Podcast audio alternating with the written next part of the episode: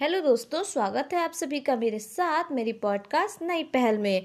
दोस्तों, आज हम फिर से जानेंगे प्राचीन इतिहास को जानने के स्रोत के बारे में। जैसा कि हमने कहा था कि प्राचीन इतिहास को जानने के चार मुख्य स्रोत हैं और वो हैं धर्म ग्रंथ, ऐतिहासिक ग्रंथ, विदेशियों का विवरण और पुरातत्व संबंधी साक्ष्य, जिसमें वैदिक साहित्य की बात की थी, की बात कही गई है, जैन साहित्य की बात कही गई है और बौद्ध ग्रंथ की बात कही गई है।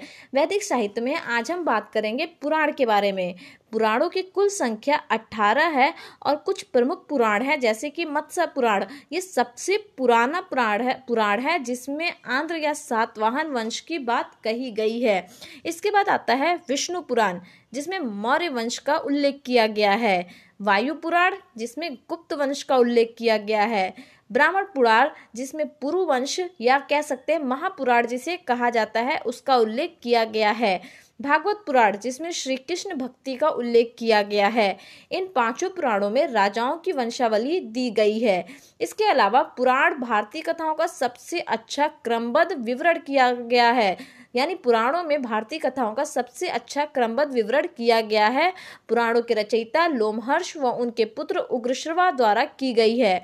अधिकांश पुराण संस्कृत श्लोक में रचित हैं। पुराणों का पाठ करने वाले को पुजारी कहा जाता है। स्त्री और शूद्र को पुराण पढ़ने की अनुमति तो नहीं थी, हालाँकि वे उन्हें सुन सकते थे। बात करते हैं ब्राह्मण ग्रंथ की या फिर एक अन्य स्रोत की वैदिक साहित्य में, जो कि है ब्राह्मण। तो इसमें यज्ञों और कर्म कांडों का विधान दिया गया है जब वेदों के ही भाग हैं। अगर प्रमुख ब्राह्मण ग्रंथ की बात की जाए तो ऋग्वेद, जिसमें ऐत्रेय ब्राह्मण सांखायन या कैसितकी ब्राह्मण की बात कही गई है।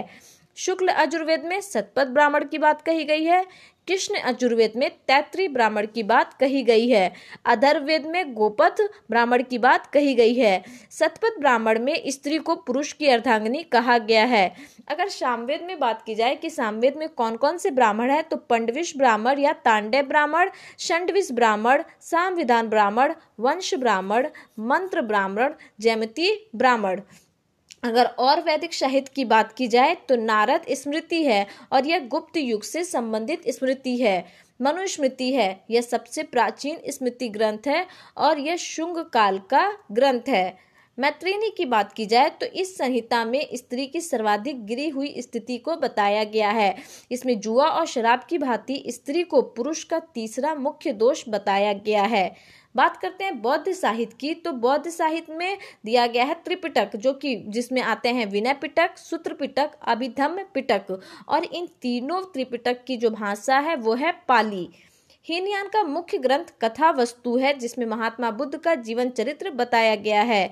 एक और बौद्ध साहित्य जो कि जातक है और यह कहानियों का एक संग्रह है, जिसमें बुद्ध के पूर्व जन्म की कहानी बताई गई है। अगर बात करें जैन साहित्य की तो जैन साहित्य को आगम कहते हैं और जैन साहित्य को बारह अंगों में बांटा गया है।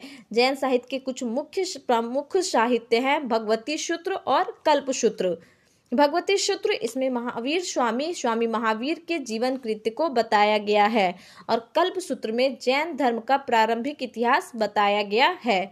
कुछ बात करते हैं, ऐतिहासिक ग्रंथ की शुरू करते हैं। अर्थशास्त्र से तो अर्थशास्त्र के लेखक चाणक थे, जिनको विष्णुगुप्त और कौटिल्य भी कहा जाता है।